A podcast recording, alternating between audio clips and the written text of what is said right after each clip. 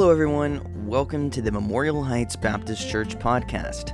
Here you'll find archived all of our previous messages dating back to late 2020. Our hope is that today's message would be encouraging to your walk with Christ. We also want to thank you for spending time listening today and encourage you to share these messages with a friend so they too might hear the Word of God. But for now, grab your Bible, open your ears, and let's get to it. I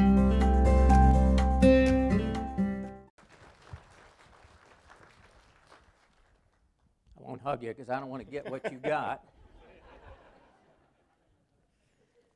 Gee whiz, DJ, how am I supposed to make fun of you after that? Um, well, thank you for the worship, although I was a little offended when he quoted King David and looked at me, looked at DJ, and then he looked at me and said, I was young and now I'm old. And um, he probably didn't mean that, brother. I'm sure, I'm sure you didn't. Well, I wanted to come this Sunday, of course, because DJ turned 50. When I turned 40, it didn't bother me. When I turned 50, it didn't bother me. When I turned 60, when I turned 70, it didn't bother me. But this bothers me. My son turning 50, I just can't hardly believe it. Um, I'm not old enough to have a son who's 50. Apparently, I am. But um, we're very proud of DJ and Gigi and Elijah and very thankful they're here. Uh, I love coming to this church, and I love the fact that you love your pastor. And um, I'm just very, very happy that they're here. And uh, you are a wonderful, wonderful group um, of people. And, you know, I couldn't have done what I've done all these years in ministry without my wife, Sally, behind me. And I'm very thankful for Gigi because you know uh, uh, they often say that anything that a man does, it's you know look behind and see see the wife behind him. Not all wives are like that. It's like the fellow who was he and his wife went to a party, and they were coming home from the party, and the guy went right through a stop sign, and there was a police officer there, and so he pulled him over, and uh, he said, "Sir, do you know why I pulled you over?" He said, "No, I don't." He said, "I need to see your license." He said, "I don't have a license." And his wife leaned over and said, Officer, don't listen to him. He says all kinds of stupid things when he's drunk. And um, so sometimes you, you don't need a supportive wife like that, but um, I'm thankful for, uh, for DJ. And I thought for sure he was going to say, We are moving down with our favorite child because our daughter lives down there. But, um, and that's not true. Um, favorite daughter, but I also have a favorite son. So works out good. Would you take your Bibles? I invite you to turn to Matthew 21. I was praying about what to share with you this morning, and then realizing it is Palm Sunday, um, I thought I would bring a Palm Sunday message. Um, some call this the triumphal entry of Jesus, some call it the um, coronation of Jesus. But we're in Matthew 21. We're going to read the first 11 verses if you'd follow along. And when they drew near unto Jerusalem, and were come to Bethphage unto the Mount of Olives, they sent Jesus, then sent Jesus two disciples, saying unto them, Go into the village opposite you, and straightway ye shall find an ass tied, and a colt with her. Loose them and bring them unto me. And if any man say anything unto you, you shall say, The Lord hath need of them, and straightway he will send them. All this was done that it might be fulfilled, which was spoken by the prophet, saying, Tell ye the daughter of Zion, Behold, thy king cometh unto thee, meek and sitting upon an ass, a colt in the foal of an ass. And the disciples went and did as Jesus commanded them, and brought the ass and the colt, put on them their clothes, and they set them thereon. And a very great multitude spread their garments in the way. Others cut down branches from the trees and spread them in the way. And the multitudes that went before and that followed cried, saying, Hosanna to the Son of David. Blessed is he that cometh in the name of the Lord. Hosanna in the highest. And when he was coming to Jerusalem, all the city was moved, saying, Who is this? And the multitude said, This is Jesus, the prophet of Nazareth of Galilee. Father, we ask that you would show us our Savior, that you would show us ourselves, that you would open up your word to us through your Holy Spirit. We thank you, Lord, for a group of people that love you and love your word. As we spend these next few moments, may you teach us and minister to us and convict us where need be. In Christ's name we pray. Amen. Palm Sunday. I suspect if you ask the average American on the street, what's Palm Sunday? You would get all kinds of different answers. Some would say, well, it's just a traditional time. It, you know, comes before Easter. Uh, if you talk to, say, quote unquote religious people, they might be able to give you a little more of an understanding of Palm Sunday. So when I say this, I'm not talking about a church like this where you have been taught the Bible. But I would suspect that many religious people have no clue what Palm Sunday is really about. To them, it's just a religious holiday. To them, it's just the Sunday before Easter. Uh, for the very religious people, it's the beginning of what they call Holy Week. But what exactly is going on with Palm Sunday? And why did Jesus actually do this? This is the last time in his earthly ministry that Jesus will come to Jerusalem. He's been in Jerusalem many times, but this is the last time. And he's coming for a very specific purpose, coming into the city of Jerusalem. Notice this event marks the ending of Jesus' earthly pilgrimage, his earthly pilgrimage. Verse 21, verse 1 of chapter 21. When they drew near unto Jerusalem, were come to Bethphage unto the Mount of Olives. They sent Jesus to disciples. We don't know exactly sure where Bethphage is. It's disappeared since the first century. But it's somewhere near Bethany. It's somewhere near the Mount of Olives. And so as they get to this point, Jesus now is ready to descend, go through what they call the Kidron Valley, cross over, and go up into the eastern gate and go into Jerusalem. He will never leave the vicinity of Jerusalem after this, except going up to heaven in the ascension. Now, what this marks is the last week of Jesus' ministry. Jesus had about, excuse me, a three year ministry. So the first year is the uh, year of inauguration. Who is, who is this Jesus? The second year is the year of popularity. This is when he feeds the 5,000 and, and people flock to him. And then the last year is the year of opposition which will culminate in his crucifixion. If you never read the Bible before, if you never read the Gospels before, and you picked it up and you started in Matthew, and you started to go through Matthew and then all the Gospels, you would probably be shocked at the ending. If you never heard of Jesus, you never knew anything about it. He does all these good works. Um, he gives sight to the blind, lame people walk, he heals all manner of diseases, and at the end of the story, before you get to the resurrection, Jesus Christ is put to death. And that's part of what's happening on Palm Sunday. Jesus is orchestrating every event of this day and of this week that will lead up to his crucifixion. He was not a victim, he was totally in charge.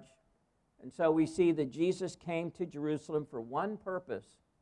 That purpose is to die on the cross for my sin and to die on the cross for your sin. That's why he came. Later that week, Jesus prayed, Now is my soul troubled. What shall I say? Father, save me from this hour. For this cause I came unto this hour. John 12, 27. It's, it's not a happenstance that Jesus comes at this particular time in the calendar of Israel. He's coming to die on Passover day because he is the Passover lamb who has come to be slain for the sins of the world. Passover was the celebration of Israel being delivered from Egypt in bondage to Egypt. But the Passover lamb was a type of the Lord Jesus Christ. And he's going to come and shed his blood to give not just national freedom, but to give spiritual freedom that we can be free from the penalty of our sin. And Jesus Christ is the great deliverer. Luke tells us that Jesus stopped somewhere on the Mount of Olives and he wept over the city. Luke 19. When he was come near, he beheld the city and wept over it, saying, If thou hadst known, even thou, at least in this thy day, the things which belong unto thy peace, but now they are hid from thine eyes. For the days shall come upon thee that thine enemies shall cast a trench about thee, encompass thee round, and keep thee in on every side, and shall lay thee with the ground, and thy children within thee they shall not leave in thee one stone upon another, because thou knewest not the time of thy visitation. Jesus' event, Jesus coming into Jerusalem on this day, is such an important event that all four Gospels record it. So you kind of have to be a little bit of a, you know, sleuth and kind of like a, a mystery writer, and you have to kind of put the pieces together from the four Gospels to get the whole picture. But as he ascends the Mount of Olives and Jerusalem comes into view, and I've stood on the Mount of Olives and looked across to the eastern gate that is now all boarded up. And it's quite a sight when you suddenly see the city of Jerusalem. And Jesus literally wept over the city because they would not accept him as their king and as their Messiah. You see, this was a time of national expectation. Do you ever wonder, and I often wonder if people who are quote unquote religious or who have a little bit of familiarity with the Bible, I've often wondered what they think. I mean, if they come out and they celebrate Palm Sunday and, you know, Jesus is coming and what they call the triumphal entry, and within a week, the same people who cried out, Hosanna, Hosanna, are crying out, Crucify him, crucify him. We will not have this man to reign over us. We were listening on the radio coming down, and I heard Greg Laurie, the evangelist, preaching. He was preaching on Palm Sunday. And he made the statement that, you know, most people, the world doesn't want this man to reign over them. He said, America doesn't want this man to reign over them. He said, people don't want a righteous ruler, they want the person that they voted for. Uh, and, and, then he said, Now, I'm not talking about which election, okay? So it's a nice thing about being a visiting speaker. You can kind of say whatever you want to, but I have to be careful because DJ's my son. But, anyways. But nobody wants this man. The world doesn't want this man to reign over him. And I wonder is there somebody here? You don't want this man to reign over you. You want your life. You want to do what you want to do. And the people of Israel did not know the day of their visitation. But it was a time of expectation. You see, they were expecting the kingdom age, they were expecting a deliverer. But you see, a kingdom requires a king. Earlier in John's gospel, Jesus fed the 5,000. If you remember that story, they came and they wanted to make him a king. On other occasions at Nazareth, they wanted to make him a king. But Jesus was coming not as the kind of king that they thought he would be, not as a national king, but he is coming as the one and true king. So, Passover was the time when the Jews assembled at Jerusalem. So, Jerusalem is filled to the brim. Hundreds of thousands of people are in Jerusalem at this time. Some have estimated maybe a million people, though that's kind of hard to believe where they would all fit. But it is a incredibly unusual crowd. I would say more so than normal because of Jesus and all the miracles that he has been doing. He has just raised Lazarus from the dead in Bethany, just a few miles away from Jerusalem. And in John chapter 11, the raising of Lazarus from the dead is the key event that explains the hysteria of the triumphal entry.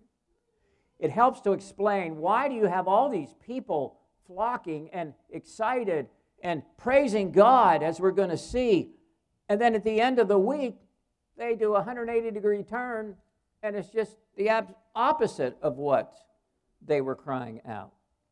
Many Jews went to Bethany, John tells us in John chapter 12, verse 9. They wanted to see Lazarus. I mean, if you had somebody in a nearby town that you heard and you got all these reports that here was a man who had been dead four days, buried in a tomb, and then some preacher comes by and calls him out of the grave and he's alive, I think many of us would want to go, go see this for ourselves. So a number of people had left Jerusalem and gone to Bethany. And now the Passover pilgrims are coming on the road to Jericho on the way up to Jerusalem. So you have to understand every year these Passover pilgrims would make their way up to Jerusalem for the Passover. But there's more excitement now because of what Jesus has done in raising Lazarus from the dead. Now, on the way, on what we call the Jericho Road, Jesus meets two blind men and he heals them. This is when he meets Zacchaeus.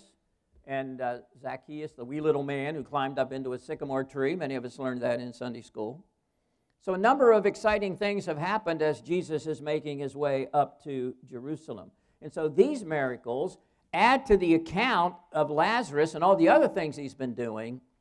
And so, the people of Israel, the Jews, are excited. They're ready for a national deliverer. And maybe this is who they've been waiting for. But Jesus sovereignly orchestrated all of these events in his entry into the city. So in verse 2, he says, Go into the village opposite you. Straightway you shall find an ass tied and a colt with her. Loose them and bring them unto me. And if any man say anything unto you, you shall say, The Lord hath need of them, and straightway he will send them. Well, this again shows Jesus' omniscience.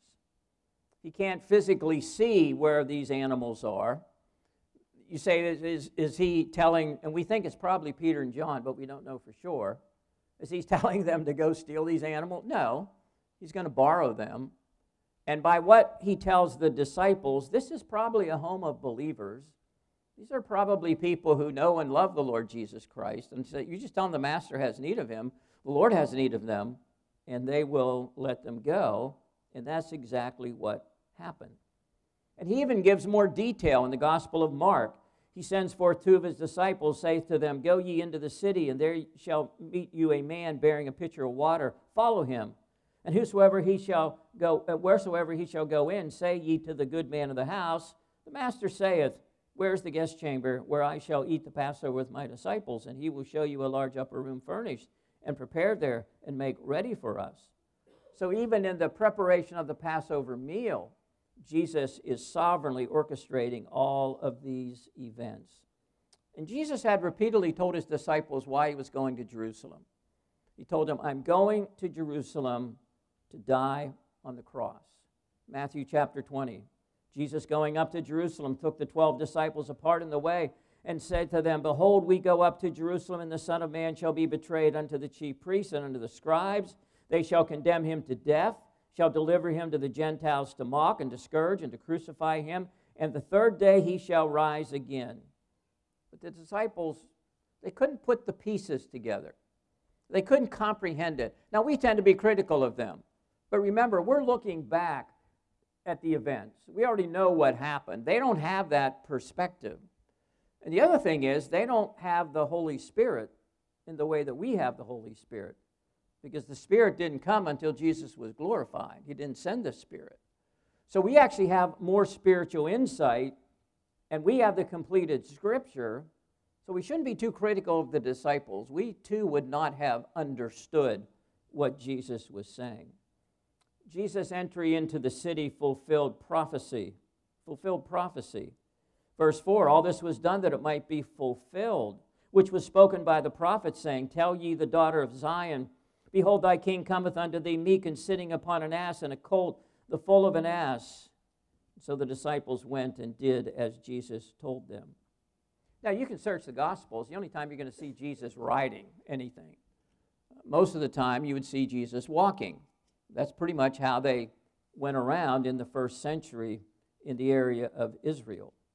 The festival pilgrims that were going up to the city for Passover would walk. And so Jesus at this time comes into the city riding a donkey. You know, kings, great deliverers, they wouldn't ride a donkey. They would ride probably a white charger or some kind of horse. What kind of king is this riding a donkey down among the people? Because Jesus didn't come to slay, he came to save. He was coming to Jerusalem to die. You say, okay, the text here says that this was fulfilled, which was spoken by the prophet. So the question we should ask is, what prophet? Well, the prophet is Zechariah. Zechariah 9 9. Rejoice greatly, O daughter of Zion. Shout, O daughter of Jerusalem. Behold, your king is coming to you. He is just and having salvation, lowly and riding on a donkey, a colt, the foal of a donkey. The phrase he is just and having salvation literally says in the Hebrew, showing himself a savior. showing himself a Savior. This is why Jesus came the way he did. Yes, he was coming as the king, but he wasn't coming to conquer Rome. He was coming to conquer the hearts of men. He was coming to conquer Satan and sin. He was coming to bring salvation. He was coming as a Savior. You know, the book of Zechariah is a fascinating book. It's really a book of prophecy. The word Zechariah means, his name means the Lord remembers. Zechariah chapter 9, verse 9 is this passage here that he fulfilled. But if you read Zechariah and you start in verse 10 and go to verse 17, it's talking about the second coming of Jesus. Because often in the Old Testament, you see the principle of dual fulfillment or double reference. You can have one passage of Scripture, and part of it will speak of the first coming, and part of it will speak of the second coming. And that's what you have in Zechariah chapter 9, verses 10 through 17. John MacArthur calls the book of Zechariah the most complete Old Testament revelation of the end times. Another reason why people were anticipating a king was because of the book of Daniel and the 70 weeks prophecy of Daniel. So they could kind of calculate the time from the time of Nehemiah and the rebuilding of the wall to the coming of the prince, is what Daniel says. So there was this excitement, there was this anticipation. And surely, if, if this Jesus raises people from the dead, he must be that great deliverer. He must be that king. And so, what was Jesus doing? He was deliberately displaying himself and claiming that he was the promised king of Israel. And as we know, Jesus isn't just the king of Israel, he's the king of kings and Lord of lords. And won't it be a great day when Jesus finally returns at the second coming and openly shows the world who he is, and we will rule and reign with him, and he will prove to be the King of kings and the Lord of lords. But they were not expecting that kind of king. They wanted somebody to come and throw off the hated Gentile Romans.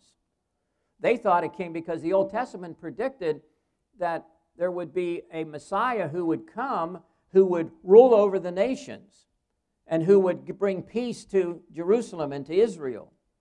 But they didn't understand that his coming was in two phases. And this is the first coming of Jesus. Zechariah 9 9 also says Jesus did not enter the city with an army following him. How did he come into the city?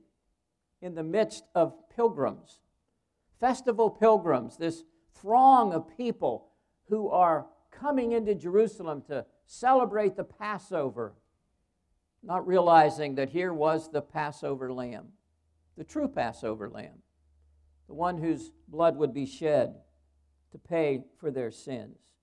He was truly proclaiming why he was coming, and he was truly proclaiming who he was, but it was totally lost on the people. If you notice in verse 6, the disciples did as Jesus commanded them. They went and did as Jesus commanded them, brought the ass and the colt and put them on their put on them their clothes, and they sat him upon them. Now you get into the actual entry of Jesus into Jerusalem. So what you find is a mixture of excitement and confusion. Remember that. Excitement and confusion. The people are coming together, they're, they're all excited. This is that time of celebration. It was normal for many people to go out and welcome the festival pilgrims, different groups of Jews that were coming up to Jerusalem. It was a time sort of of national celebration, an exciting time. And you will notice there are two groups of people. If you look in verse 8, and a very great multitude spread their garments in the way. Others cut down branches from the trees and spread them in the way. So they're taking off their outer garments, they're throwing them down in front of Jesus. They're breaking off, that's why I call Palm Sunday. And they're breaking off branches and they're laying them down or they're waving them before Jesus. But look at verse 9. And the multitudes that went before and that followed. The multitudes that went before and that followed. So there's a group of Jews coming out of Jerusalem to meet Jesus and these festival pilgrims, and there's another group coming with Jesus into Jerusalem. So these two masses of humanity surge together like two waves of the sea. And there's Jesus on a donkey right in the midst of them. And they're waving palm branches and they're getting all excited and they're all caught up in the moment. It's a direct fulfillment of Zechariah 9 9. Rejoice greatly, O daughter of Zion. Shout, O daughter of Jerusalem. Behold, the king is coming to you. He is just and having salvation, lowly and riding on a donkey. And so the people are going out, even in fulfillment of Scripture, but they are all excited. Matthew tells us of these two groups that are coming together. And then Luke adds this when he was come nigh, even to the descent of the Mount of Olives, the whole multitude of the disciples began to rejoice and praise God with a loud voice for all the mighty works they had seen. In other words, the people that are coming are probably telling people about Lazarus, and we've seen Lazarus, and the people coming out to meet this Jesus, who maybe some of them have never seen before, but they've heard about him, and they've heard about all his miracles, and the other group coming up with them uh, from Bethany and coming into Jerusalem are telling them, and there's just this excitement, there's just this electricity that is going through the crowd as they meet Jesus. And this other group is surging out of the city, John chapter 12. On the next day, much people that had come to the feast when they heard that Jesus was coming to Jerusalem took branches of palm trees and went forth to meet him. So get the picture. One group coming up, another group coming out. They meet together, and there's just this electricity. Is he going to go in and throw off the Romans? Is he going to march into Pilate's hall? Is he going to deliver us from these hated Gentiles? This is what many people believed. I think there's two primary reasons why there was this surge of emotion. And I think we see that in religious, quote unquote, people today. Some of the response came from religious tradition. Tradition. You know, the word Hosanna means save now or deliver now, is what it means. They're getting that from the what they call the Hallel, the Psalms of Ascent. Psalm 113 to 118. These are psalms that the Jews would either sing or quote as they were moving up to Jerusalem, and they are filled with great meaning. They were also used as a traditional welcome from the group that's going out to meet the festival pilgrims coming in. They would sing or they would say these psalms, the Hallel, psalms of ascent. They were quoting from Psalm 118, verses 25 to 26 but they didn't really know what it meant. It's like people who celebrate Easter Sunday. I mean, what in the world do bunnies have to do with Easter, you know? and I'm not condemning you if you give your kids chocolate bunnies. I like chocolate bunnies. I think there's two things that are going to be in heaven for sure chocolate and coffee. So you can check that out when you get there. But I can almost guarantee that. Maybe. But they didn't understand. Like a lot of people are going to be celebrating Palm Sunday today. They're going to be celebrating Easter Sunday, Lord willing, next Sunday, and they don't have a clue about the real meaning of it because they've never met the Savior. What's interesting is if you were to read Psalm 118, verses 25 to 26, but then you go back a little bit and read Psalm 118, verses 22 to 24, you would see that that psalm also predicts the Messiah's rejection. So all of this was prophesied in the Old Testament. But so many of the Jews, they didn't really know their Bible. Do you know your Bible? How do you know what Pastor DJ is telling you every Sunday is the truth? Now, I know it's the truth because he's my son, but um, I even tell people in our church, I say, how do you know? You need to bring your Bible to church and you need to, you need to open it and you need to follow along to find out if I'm, this is really what I'm talking about. And you need to know the Bible for yourself. They quoted the scripture, but they neither understood it in their minds nor did they believe it in their heart. Um, we have a Awana at our church, and the kids memorize tons of verses. But we're always concerned that not only do they have it hidden in their heart, but that they really believe it and they come to know Jesus. So some of this is coming out of this religious tradition, some of it's coming out of national patriotism. They want a deliverer. John chapter 12, the people therefore that were with him when he called Lazarus out of the grave and raised him from the dead bear record. For this cause the people also met him, for that they heard that he had done this miracle. Luke 19 says, goes on to say, they began to rejoice and praise God with a loud voice for all the mighty works which they had seen. Now, it specifically talks in the passage about coming up and seeing Jerusalem in the Gospels. And like I said, it's quite a sight when you were, would come up over the, the Mount of Olives and they'd come up, because you always go up to Jerusalem.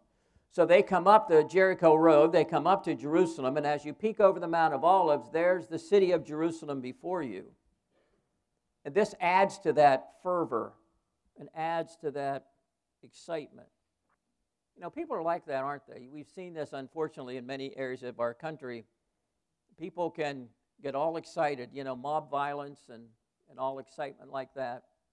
There's a passage in Acts where they got all excited and they drug some of the believers into an, into an arena. And it says in Acts, I just can't off the top of my head recall the chapter, that a lot of the people didn't even know why they were there. But they were just excited and screaming. Because we tend to follow others. It's like the middle school that um, the middle school girls began to experiment with putting on lipstick. And um, one girl started doing it, and the other girls kind of saw that, and then they would go into the girls' room and they would put on their lipstick, and then they would put their lips up against the mirror. And pretty soon, the mirrors were just covered with these lipstick. And the, the, the principal was getting very upset. So one day, she called all the girls into the girls' room with the custodian, said, You girls are getting your lipstick on these mirrors all the time, and it's a hard job for the custodian to clean it. So I'm going to show you how hard it is for him to clean it. So he takes a long handled brush and he dips it in the toilet and he brushes the mirrors. They had no more lipstick on the mirrors after that. Say, what's that got to do with the message? Not a thing. I just want to see if you're with me, okay? And so they're all caught up in this excitement. And is Jesus going to throw off the Romans? You see, this is what happened in Israel. This is why people would flock to Jesus, the feeding of the 5,000. They were all excited about his miracles, but they weren't excited about his message. They weren't excited about his person. Some churches, not this church or our church, they'll come together and they'll talk about all the things Jesus is going to do for you. He's going to make you healthy and wealthy and wise and they never talk about repentance, never talk about sin, never talk about judgment, never preach on hell. It's a false religion. But see, Jesus came to free us from sin. You know, John Maccabeus, the great freedom fighter of Israel in the intertestamental period, he had a great victory over the Syrians. And when he came into Jerusalem, they greeted him the same way. So it doesn't mean that the people of Israel were excited about Jesus or thought he was indeed their Messiah. But Jesus sovereignly provoked these events because his purpose was to die. John 12 tells us that he and the other disciples, meaning John, did not understand these things at first, but when Jesus was glorified, then they remembered that these things were written about him, that they had done these things unto him. So, what does Jesus do when he gets to Jerusalem? Well, Matthew's account kind of seems to indicate that he goes right into the temple and cleans out the temple, shakes out the money changers. But, but in reality, he did that the day after. Mark 11 tells us Jesus entered in Jerusalem into the temple, and when he had looked around about all things, now eventide was come, evening's coming. He went out to Bethany with the twelve. Talk about an anticlimax. All this excitement, and Jesus comes, and he goes into the temple, and he looks around, and he leaves. And he goes to Bethany, very likely the home of Mary, Martha, and Lazarus. Probably explains why Jesus wasn't arrested by the Romans at this time. They didn't perceive him as a threat. Very likely his procession melted into the mass of people, just like waves of the sea, and just sort of disseminated. And Jesus moves through the crowd, goes to the temple, looks around, and he goes back to Bethany.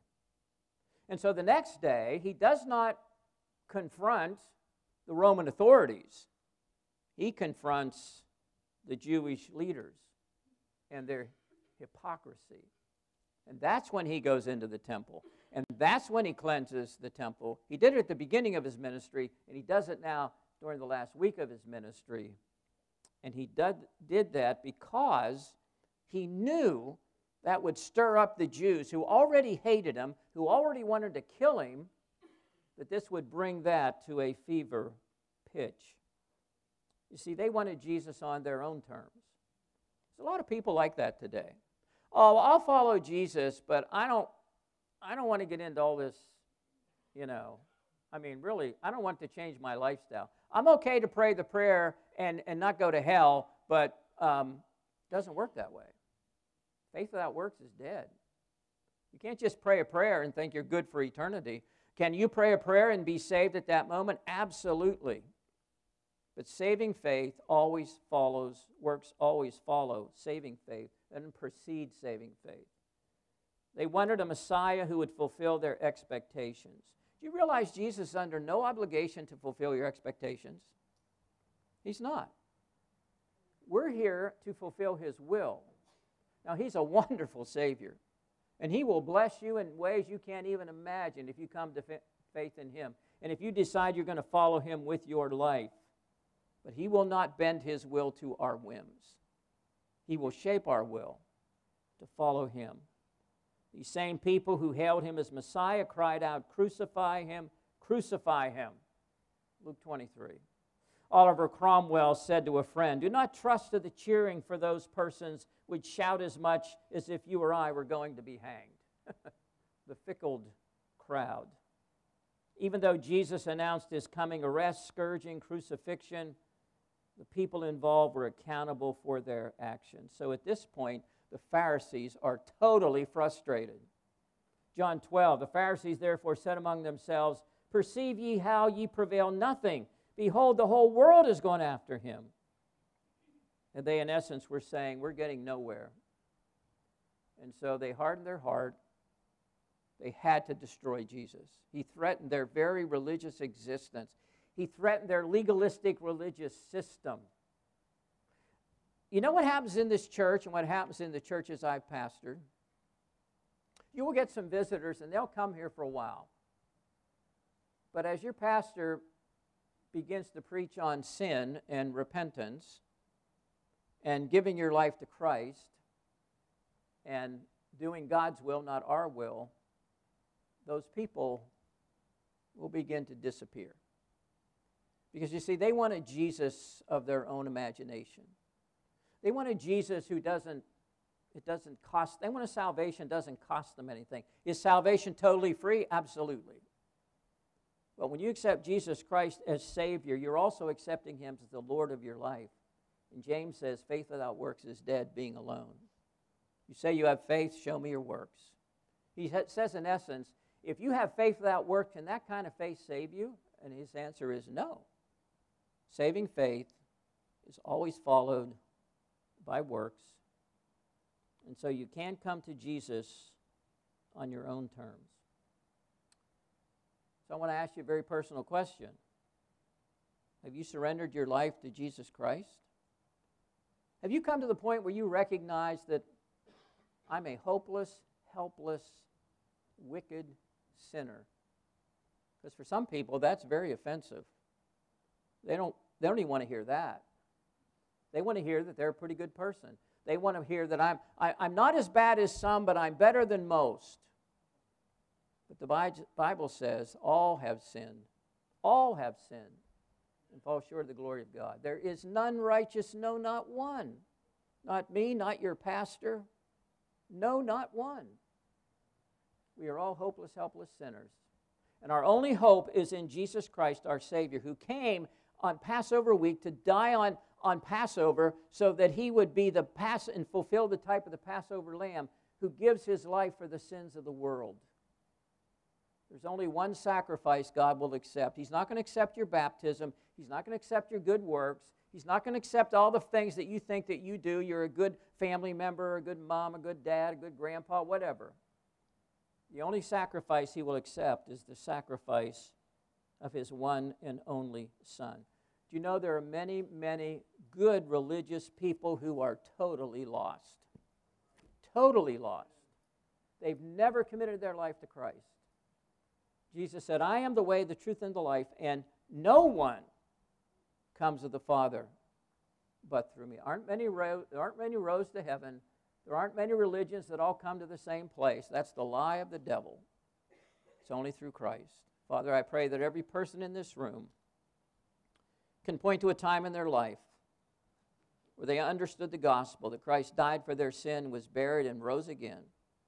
They recognize that it's not by works of righteousness which we have done, but according to his mercy that he saves us. For by grace are we saved through faith, and that not of ourselves. It's the gift of God, not of works, lest anyone should boast. Lord, what a wonderful Savior we have. I pray if there's some here that think their religion is going to get them to heaven, or maybe some here that are still struggling with the whole idea of Jesus and who he is, and through your Holy Spirit, you would awaken their heart to faith. In Christ's name we pray. Amen. Amen. Thank you, Dad. I want to give you an opportunity to respond. Maybe you have a need to know Christ as your Savior. Today is the day of salvation. Maybe this is a reminder of what our faith is all about, and you need to make a recommitment today. Would you stand as we sing together? If you have a need, the altar is open. Our deacons are here, our deacons' wives are available. Whatever your need, don't wait. Do business with God right now.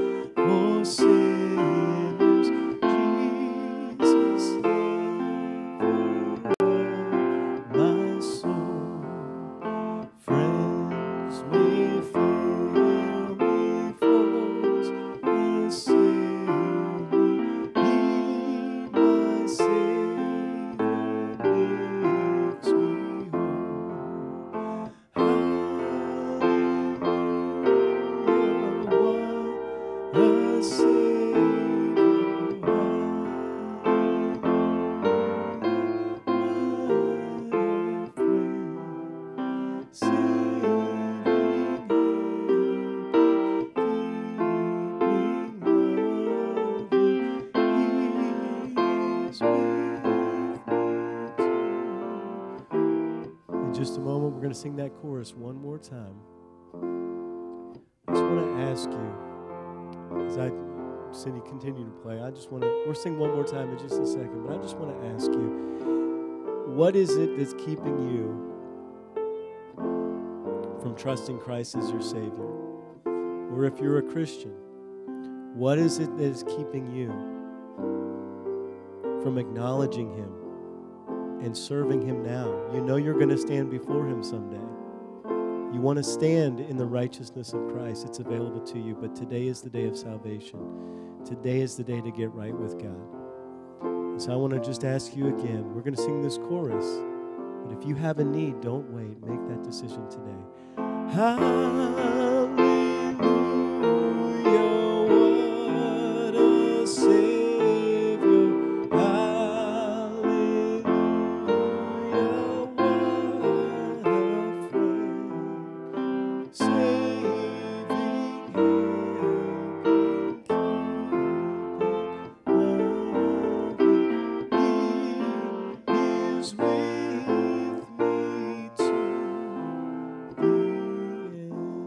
We thank you that you loved us so much that you sent Jesus not only to be born in a manger, but to live the life that we cannot live, God, to present himself as an offering to you for all of our sin.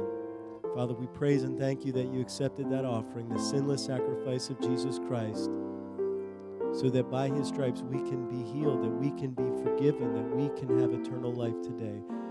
Father, I pray that we would, God, this um, Passion Week, God, that we would be ever uh, reminded this week, as we should be every week, of what it is that you did to show us your love and the way that you provided, the one way, Jesus, that we can be right with you, that we can be forgiven, that we can have eternal life. And God, either to receive that for the first time into our hearts and trust in Christ, or for those of us who are already saved, God, to use that as motivation for our worship and for our service.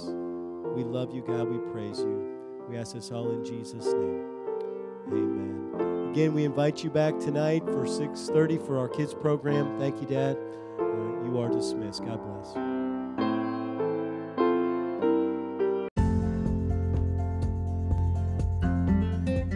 That's all for today. I hope this has made a positive impact in your relationship with Jesus. If you've never accepted Christ as your Savior and you'd like to know how, give one of our pastors a call at 301 724 5876. We would love nothing more than to share the good news with you. If you've never joined us in person, we have services multiple times throughout the week that we would love to see you at. They are Sunday morning Bible study at 9:15 a.m., Sunday morning service at 10:30 a.m., Sunday evening service at 6:30 p.m., and Wednesdays at 6:30 p.m. We also have opportunities for our students to gather The youth group for grades 6 through 12 meets at 6 o'clock p.m. on Sundays, and our Awana program for 6th grade and under meets at 6:15 p.m. on Wednesdays. Again, we thank you for joining us today, and we hope to see you soon. But until next time, stay faithful.